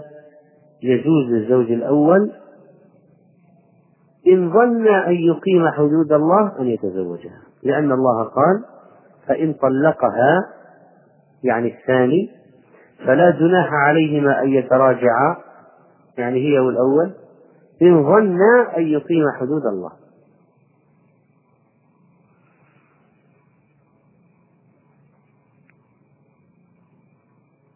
طيب ما هو الحد الذي إذا حصل في الدخول وطلقها بعده واعتدت حلت للأول نقول الوصف الإيلاج. فليس مجرد العقد ولا الخلوة ولا المباشرة. يعني قال أنا تزوجتها أنا عقدت عليها خلوت بها. نقول هذا لا يبيحها الأول لو قال قبلتها ثم طلقتها. ولا هذا يبيحها الأول فإن قال يعني أنا استمتعت بها لكن ما وصلت إلى الوقت. نقول لا يبيحها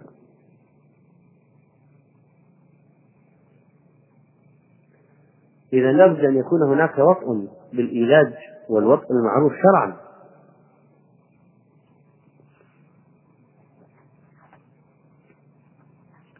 قال هل يشترط أن يكون الزوج الثاني بالغا؟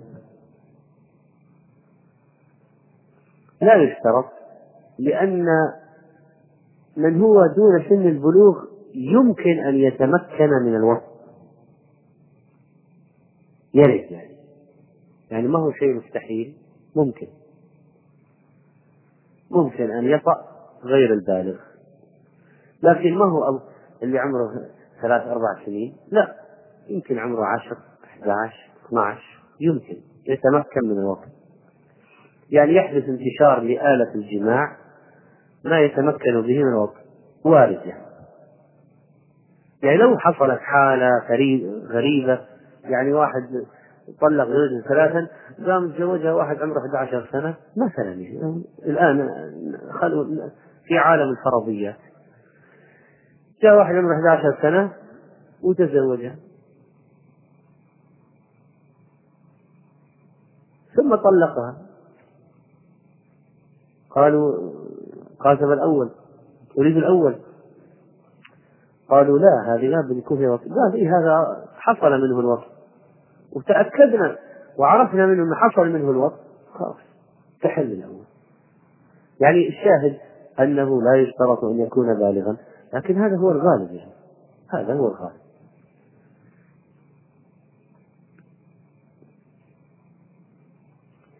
طيب الآن مسألة الرجوع بعد الزوج الثاني هذه ما يعني ما فائدتها؟ يعني يعني لماذا يشترط واحد ثاني ولا بد يقع الوقت؟ لماذا؟ قال ابن القيم رحمه الله شريعتنا أجمل الشرائع وأقوم لمصالح العباد فله أن يعاف زوجته فإن تاقت نفسه إليها وجد السبيل إلى ربها. فإذا طلقها الثالثة لم يبقى له عليها سبيل إلا بعد نكاح زوج ثان نكاح رغبة فإباحتها بعد الزوج الآخر من أعظم النعم. قال الرازي الحكمة في إثبات حق الرجعة أن الإنسان ما دام يكون مع صاحبه لا يدري أنه هل يشق عليه مفارقته أو لا. فإذا فارقه فعند ذلك يظهر. فلو جعل الله الطلقة الواحدة مانعة من الرجوع لعظمت المشقة على الإنسان بتقدير أن تظهر المحبة بعد المفارقة. يعني الآن إذا كان الزوج مع زوجته يمكن ما يقدر النعمة لا هو ولا هي.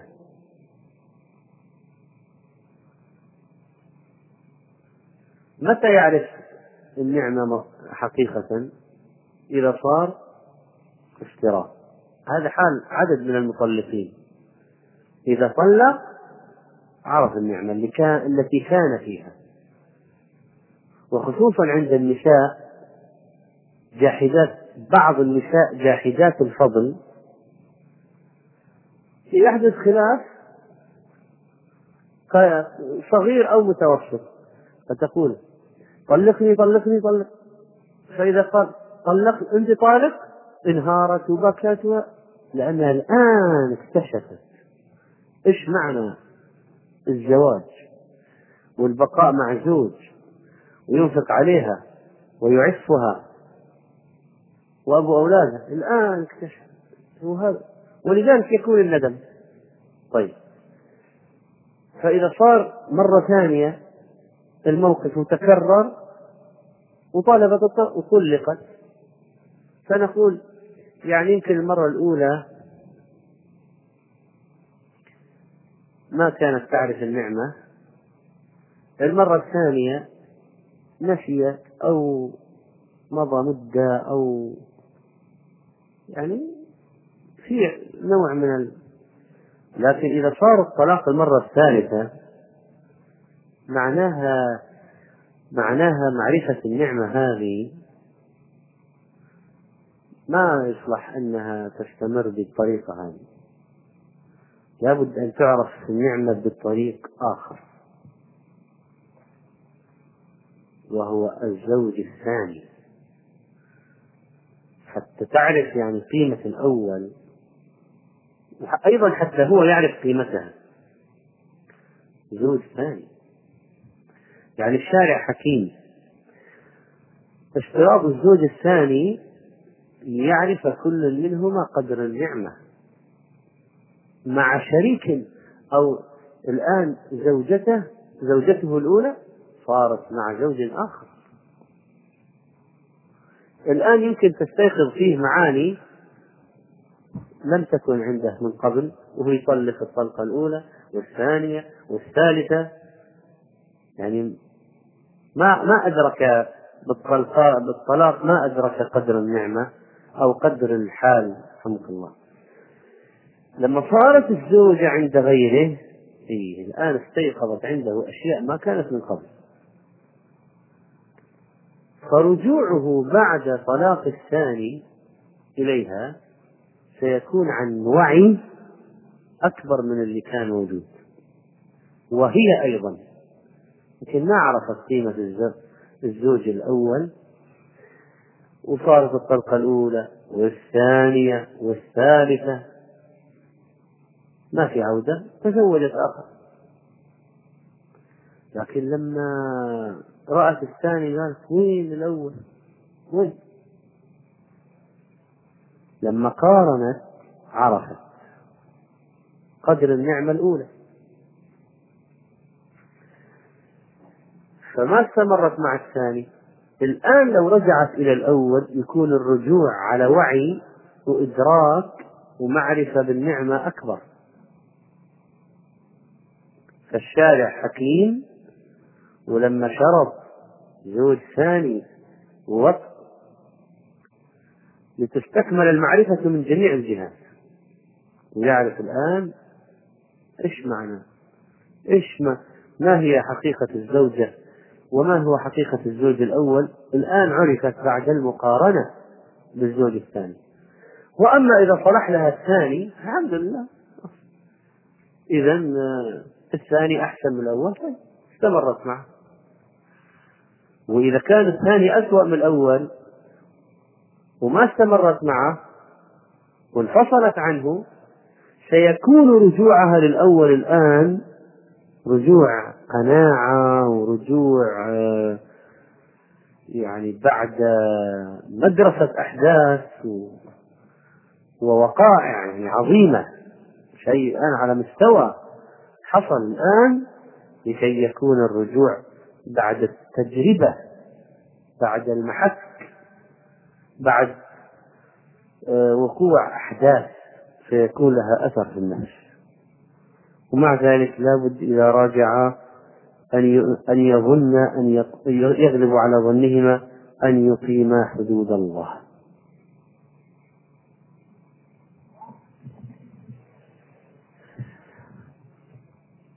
والله تعالى أعلم يقول السؤال هل يجوز مصاحبة كلمات الأغاني للدف في الأعراس؟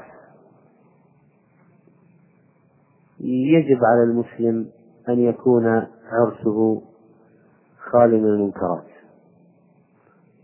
والمنكرات درجات.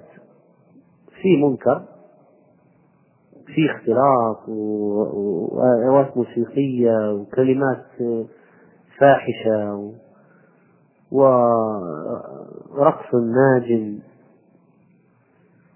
وفيما هو أقل من ذلك فأحيانا مثلا تستعمل أدوات موسيقية وأحيانا ما في أدوات موسيقية. لكن كلمات الأغاني التي تغنى بالدف كلمات سيئة مأخوذة من أغاني الفسقة والفاسقات. وفيها وصف المرأة وصف الرجل وصف العلاقة الحب الغرام العشق التيه الهيام يعني ما هو موجود في كلمات الأغاني سيء جدا ولا يصلح حتى بالدف لكن قد تكون الكلمات أحيانا مباحة. في بعض الأغاني قليلة. فيها كلمات يعني الذي يتأمل أشعارها.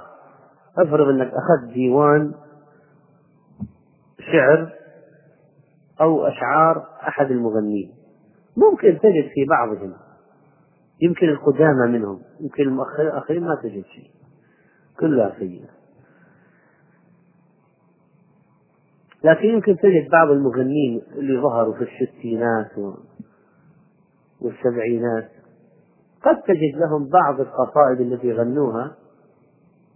قصائد عربية أو قصائد مثلا فيها آه، شيء من يعني ذكر الصفات والشجاعة وال يعني قليل قليل.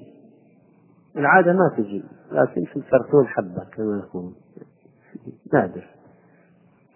في الحالة هذه إذا كانت الكلمات طيبة على دف لا بأس.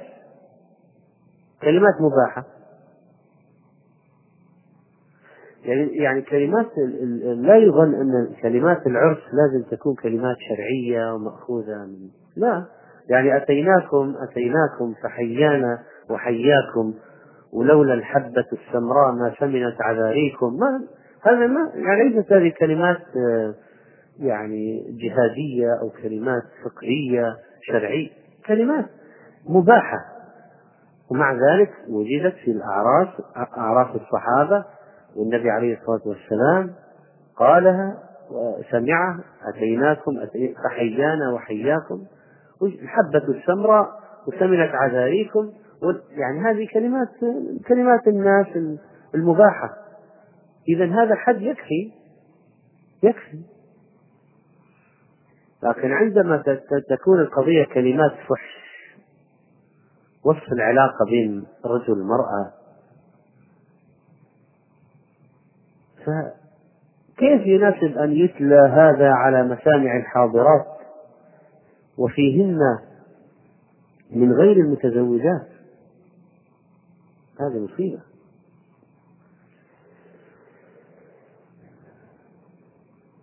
هل يشترط الترتيب والموالاة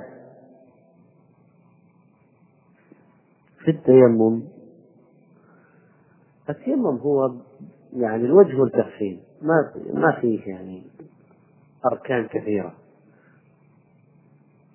فهو الوجه قبل ولا الكفين قبل؟ فإذا وجد قولان في المسألة انتهت القضية ما في احتمالات أخرى يعني.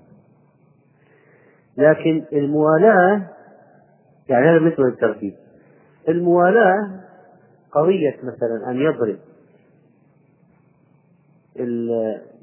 الأرض يمسح وجهه ومتى يعني؟ بعد ساعة يمسح الكفين مثلا؟ فالسؤال فيه غرابة يعني. في الوضوء قالوا ضبط يعني ذكر بعضهم ضابط أن لا ينشف العضو أن يمسح العضو التالي قبل أن ينشف العضو الذي قبله. أن يمسح العضو التالي قبل أن ينشف العضو الذي قبله. التيمم ما فيه نشف تراب ما في ينشف ما ينشف. فلذلك يعني قد يكون طرح السؤال يعني من جهة الواقع غريب. يعني هي كلها عضوين وجه كفين. فيبغى يفصل بينهما لأي سبب يعني ما في.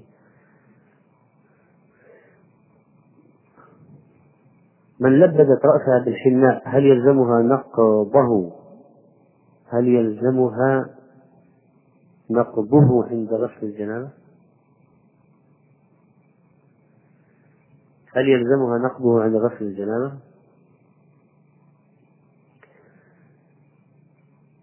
غسل الجنابة لابد أن يعم الماء كل الجسد والشعر فإذا كان هذا التلبيد يمنع وصول الماء للشعر فلا بد من إزالته من تيمم وصلى وفي أثناء الصلاة وجد الماء فهل يبطل التيمم أو يكمل صلاته؟ هذه مسألة أيضا خلافية و آه، إذا توضأ وصلى فهو أحوط له إذا أراد أن يخرج من الخلاف.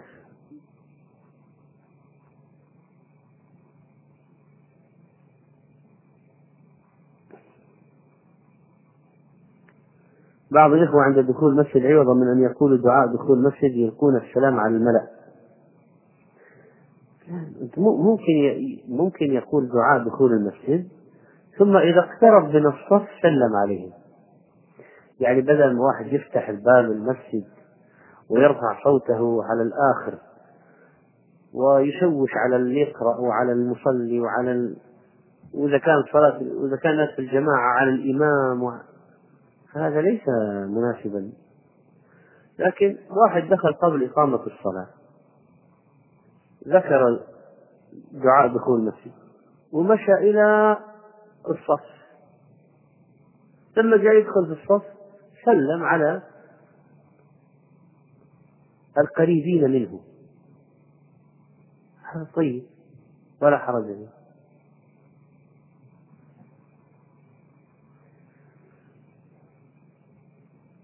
ما هو ما هو اللباس الشرعي للمرأة عند السباحة؟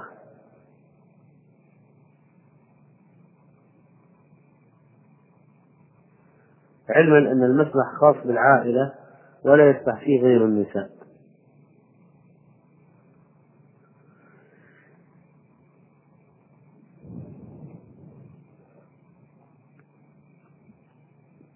طيب إذا إذا وجد مسبح في بيت أو في مزرعة للعائلة ولا يسبح فيه إلا النساء. طيب. ولا يراهن الرجال ولا وليس مسبحا عاما حتى يمكن أن يدخل فيه العمال وأن تكون فيه مثلا أن يكون فيه كشف وكاميرات وأشياء خفية وترى ولا ترى واحتمال الأجانب والخطر كما هو في المسابح العامة وارد جدا. هذا مسبح في بيت. يعني شيء خاص. أو في مزرعة لعائلة طيب. استراحة تتبع يملكها تملكها عائلة.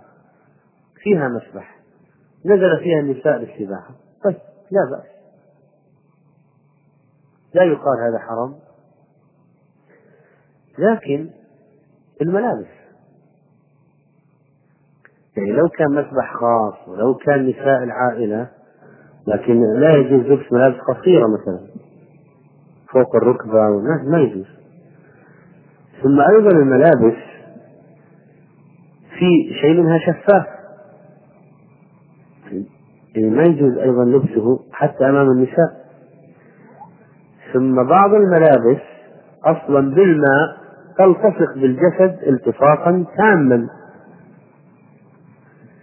فإذا لابد أن تكون أن يكون هذه الملابس فيها احتياط وعند الخروج من الماء مباشرة تلف عليها منشفة أو قطعة قماش تستر العورة لأن الملابس إذا التصقت في الجسم صارت كاللباس الضيق. ما حكم الزواج العرفي ويكون سرا؟ لا يجيز هذا بعض العلماء كشيخ الإسلام رحمه الله. الزواج السري يعتبر عنده محرما والإعلان واجب. والجمهور يقولون الإشهاد الإعلان يكفي الإشهاد.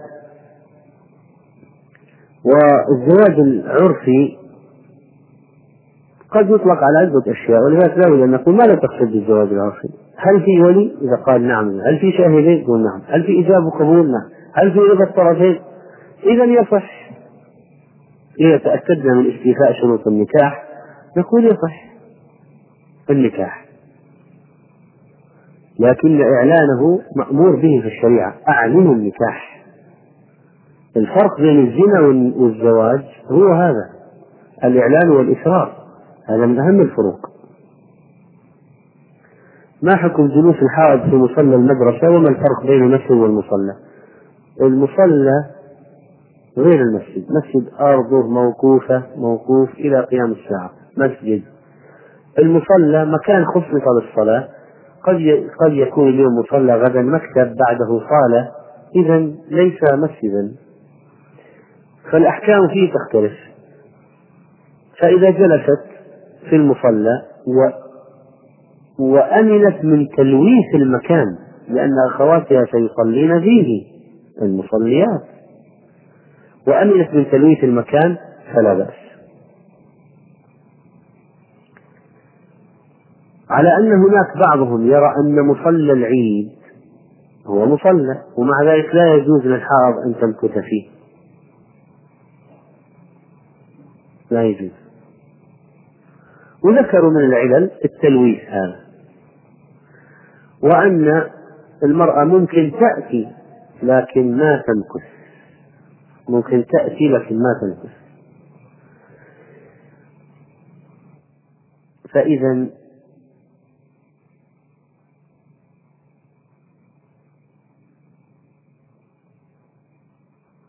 تكملة السؤال. هل هناك بأس أن تلقي إحدى الأخوات محاضرة في هذا المصلى وهي حائض؟ إذا قلنا العلة هي أمن التلويث هذا حصل. إذا وليس بمسجد يعني ولا مصلى العيد أيضا. قاعة يصلى فيها. ممكن تأتي فيها المرأة وتلقي محاضرة.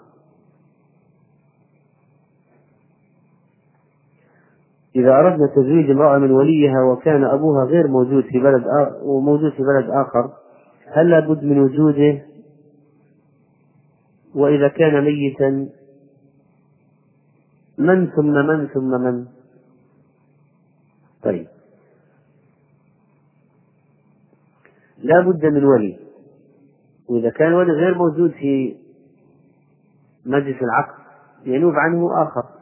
يعني يوكل رجلا أن ينوب عنه في مجلس في عقد النكاح. فيرسل وكالة لشخص يقول وكلتك في تزويج بنتي من فلان. فيذهب الوكيل ويقول للخاطب زوجتك بنت موكلي فلانة. بنت فلان؟ فيقول قبلت انعقد النكاح. إذا حصلت الوكالة من الولي برضاه وجرى العقد عقد سليم.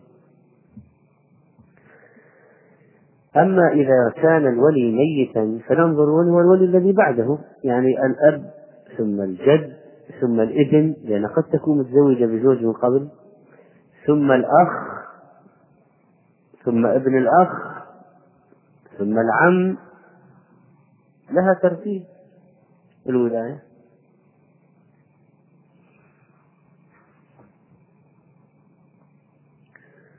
هل الإقامة في الدول الأجنبية لطلب الرزق حرام؟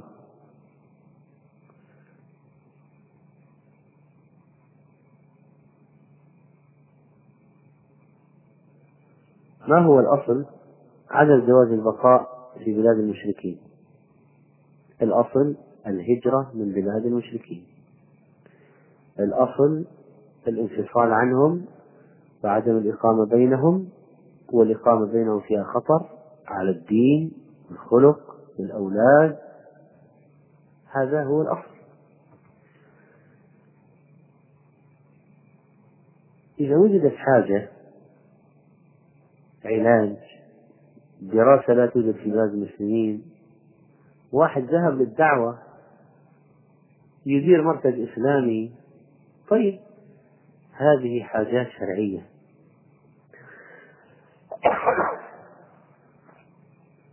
فلا بأس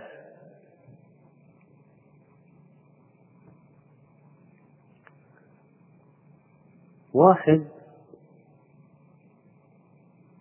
لا مكان له في بلده. فلا يأمن على نفسه. ولا وجد بلد يؤويه إلا بلد من بلاد الكفار. طيب ذهاب اضطرار اضطرار.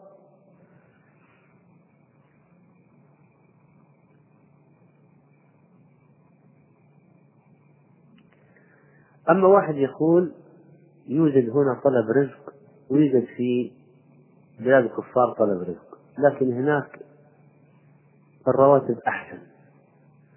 هذا ليس سببا شرعيا لإقامته في بلاد الكفار. ليس سببا شرعيا لإقامته في بلاد الكفار. أن تكون رواتب اللي عند الكفار أعلى. يعني عندك نهي عندك حكم شرعي أصلا أصلا. ما يجوز تجاوز لمنافع لمثل هذه راتب أعلى ميزة مادية أعلى. لا. يقول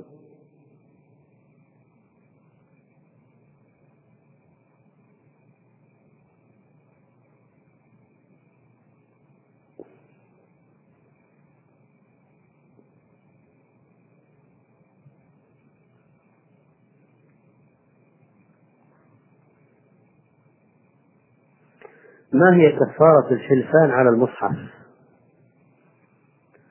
الحلفان على المصحف بدعة. يعني أصلا ما أعرف عند المسلمين الحلفان على المصحف. تقسم بالله بآياته. قضية وضع اليد على المصحف عند القسم من المستحدثات. لكن العبرة بماذا؟ بالقسم نفسه. يعني لو واحد أقسم ما وضع يده على المصحف إذا حلف عليه كفارة يمين إذا واحد وضع يده على المصحف وما حلف.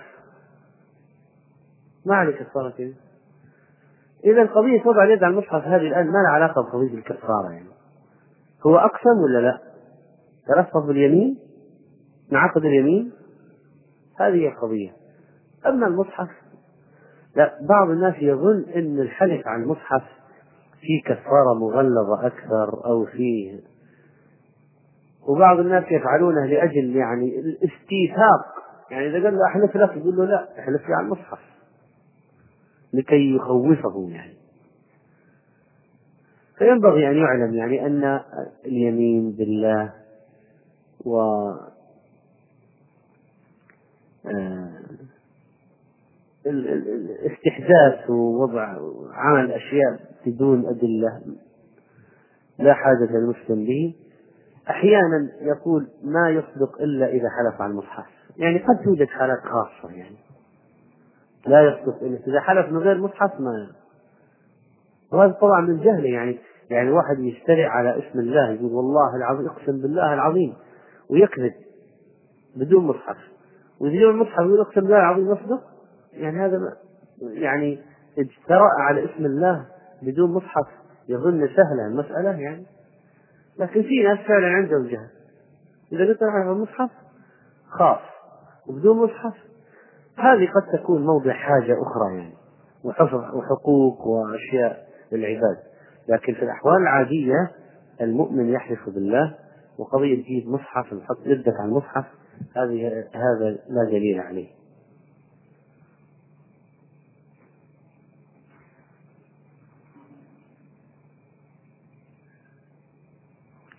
ما معنى قول إن في ذلك لآية للمتوسمين آه إهلاك قرية قوم لوط ومدين وإنهما لبسبيل مقيم يعني طريق سفر واضح بين يمر عليه المسافرون يمرون بقرية مدين وقرية سدوم. قرية قوم لوط وقرية قوم شعيب وإنهما لبإمام مبين. وإهلاك هاتين القريتين فيه آية لأهل الإيمان ولذوي الألباب المتوسمين هؤلاء يتعظون ويعتذرون. أما المعرض فلا يتعظ ولا يتأثر. ما معنى السيد الزاني؟ الذي سبق له الوطء في نكاح صحيح. الذي سبق له الوطء في نكاح صحيح. هذا السيد إذا زنى يرجم.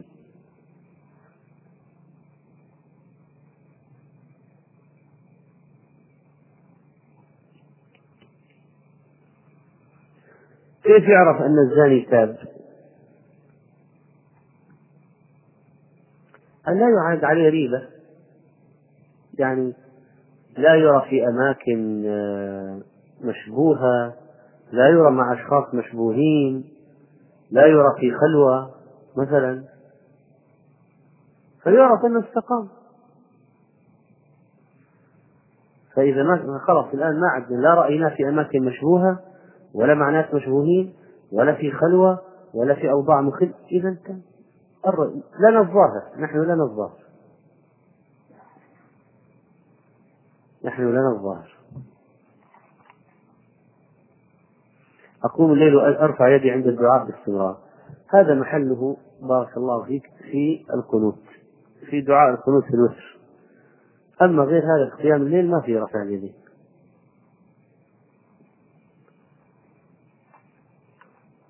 الزواج بنية أن يكون مؤقتا دون علم المرأة وأهلها. إذا إذا ما ذكره في العقد ولا نص عليه ولا اتفق معهم عليه ولا أخبرهم به هذه نية حديثة نفسه يصح النكاح لكن قال بعضهم يأثم على غشه ولأنهم لو علموا ذلك ما زوجوه. ولا النكاح من جهة العقد صحيح. وقد تعجب المرأة قد يستمر معها. إذا تقدم رجل لخطبة فتاة فهل يكفي العلم بأن يكثر بأنه يكثر السفر إلى بلد يكثر فيه الزنا؟ في رفض الخطبة؟ يعني هذا شيء مريب. يعني يدعو للريبة.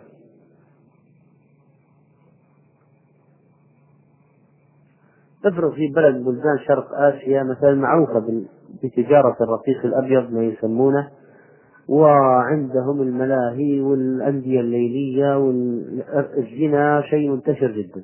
وهذا لا ذهب في تجارة ولا هو صاحب دراسة. ولا ما في ما, ما في سبب يدعوه للذهاب لتلك البلد بالذات. ورأيناها يروح كل شهر يروح كل شهر يروح. هذا السبب يدعو للريبة. ويمكن أن يكون مانعا من قبوله في الزواج. يعني إن أتاكم ترضون دينه ترضون الرضا يعني طمأنينة وثقة ترضون. وهذا ما يعني يحصل برجل هذا حاله يذهب إلى بلد معروف بالفجور والرجل هذا ما في علاقة تجارية ولا علاقة دراسية ولا يذهب لماذا؟ لماذا يذهب؟ هل تقول أنك يعني هذا يحصل الرضا يعني هذا الرجل بالوضعية هذه ترضى يعني الرضا عندك وصلت مرحلة الرضا بدينه لا في في شبهة في في اشتباه يعني في شك.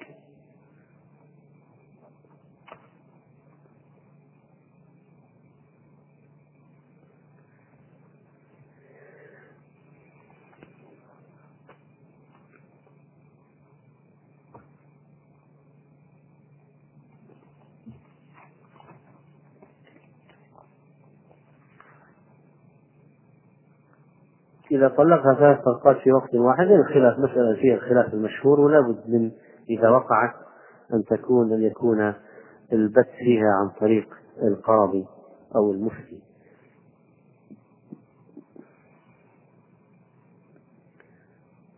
هل يجوز أن تعيش مع زوج آه، عندها ريبة في فعله للفواحش وعندها أولاد ولا تريد الطلاق منهم؟ وقد نصحته ووعظته ووعظته إذا تستمر على النصيحة والموعظة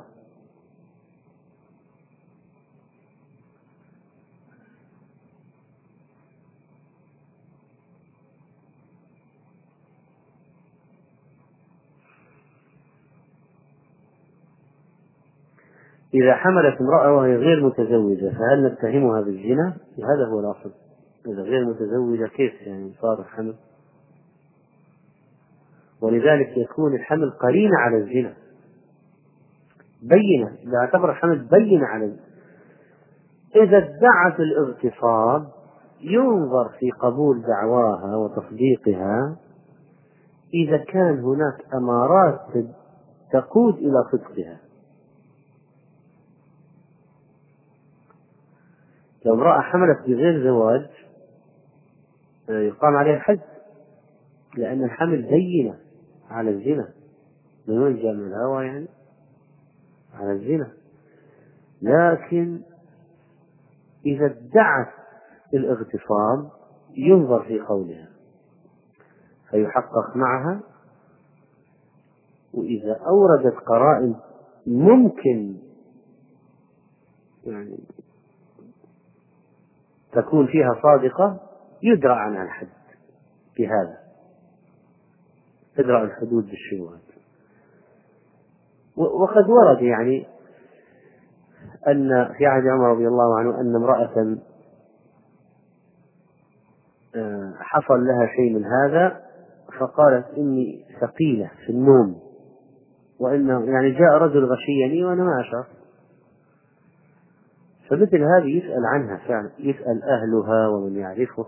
هل هي فعلا ثقيلة لدرجة أن مات إذا جاء أحد يمكن مات فس لأن في ثقة النوم مثل المرض يعني في.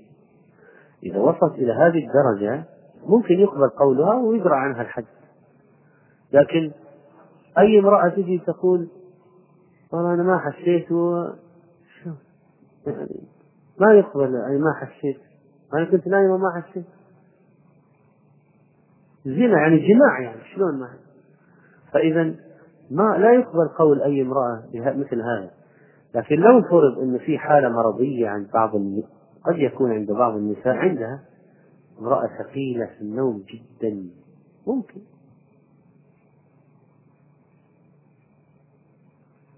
تراه يحدث يعني أحيانا لو مثلا في الحج يعني في حال الجهد الكبير والتعب الشديد ممكن المرأة ما تحس بشيء. وارد. ولذلك كنا يتحقق منها أما حمل الأصل حمل غير نكاح هذه بينة على الزنا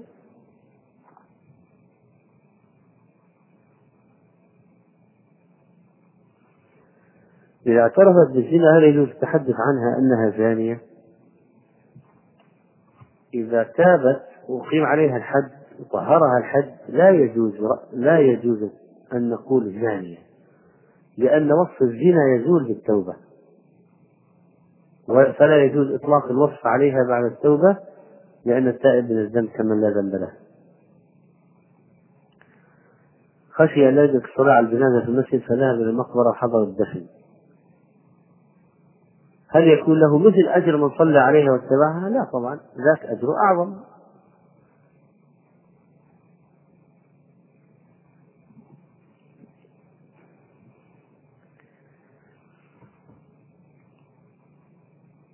الأنكحة الباطلة المذكورة في الأحاديث هل تحتاج إلى طلاق؟ لا يعني نكاح المتعة مثلا ما يحتاج إلى طلاق. إذا باطل ما في طلاق.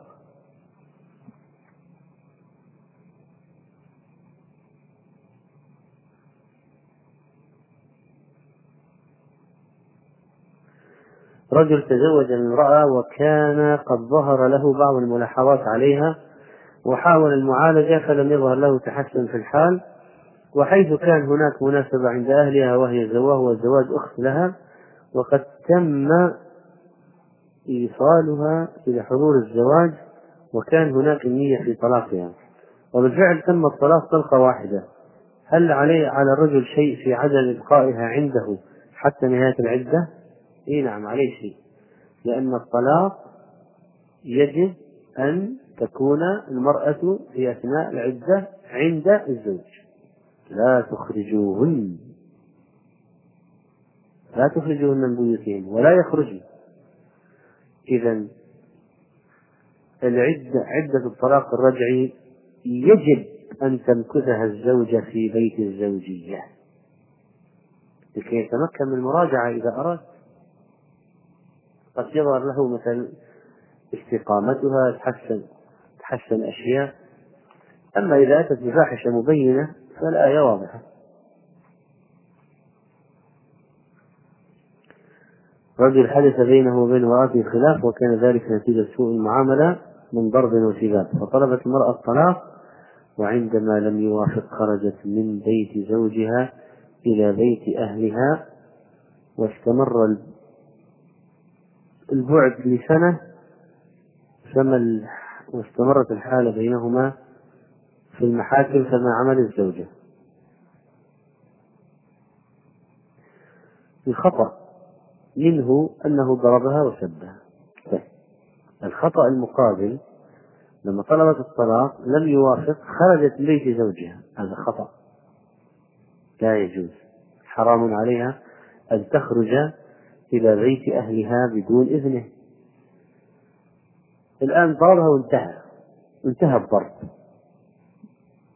يعني لو امرأة تحت الضرب ممكن تهرب للجيران نجاة تنجو بنفسها يعني. هذه قضية أخرى. إذا صار ضرب ضرب. وغير متوقف. تقول اجلسي في البيت. وشيء. ممكن تهرب إلى من يكف عنها الظلم. لكن ضربها وانتهى. قالت لا أنك ضربتني طلقني. الضرب انتهى الآن. ما في حالة هرب ضرورة هرب. ما في. فأبى. ففتحت الباب وخرجت بغير إذن. لا يجوز لها ذلك. واستمر الوعد وكثير من حالات الطلاق تتم بسبب خروج المرأة من البيت. يعني الأمور ما تصلح بسبب أنها خرجت. لو خرج لو ما خرجت كان أمكن تدارك الموضوع. لما خرجت استفحل الموضوع. ولذلك نقول تحذر المرأة من خروج بغير إذن زوجها. ولو صار خلافات ولو أرادت الطلاق ولو ذهبت للمحكمة هي عند الزوج ولو حصل الطلاق تبقى عند الزوج عدة الطلاق. ليس كل مرأة أرادت الطلاق تخرج من بيت الزوج؟ لا. تطلب الطلاق وهي في بيت الزوج وتطلق وهي في بيت الزوج وبعد الطلاق وهي في بيت الزوج. لا تخرجوهن من بيوتهن.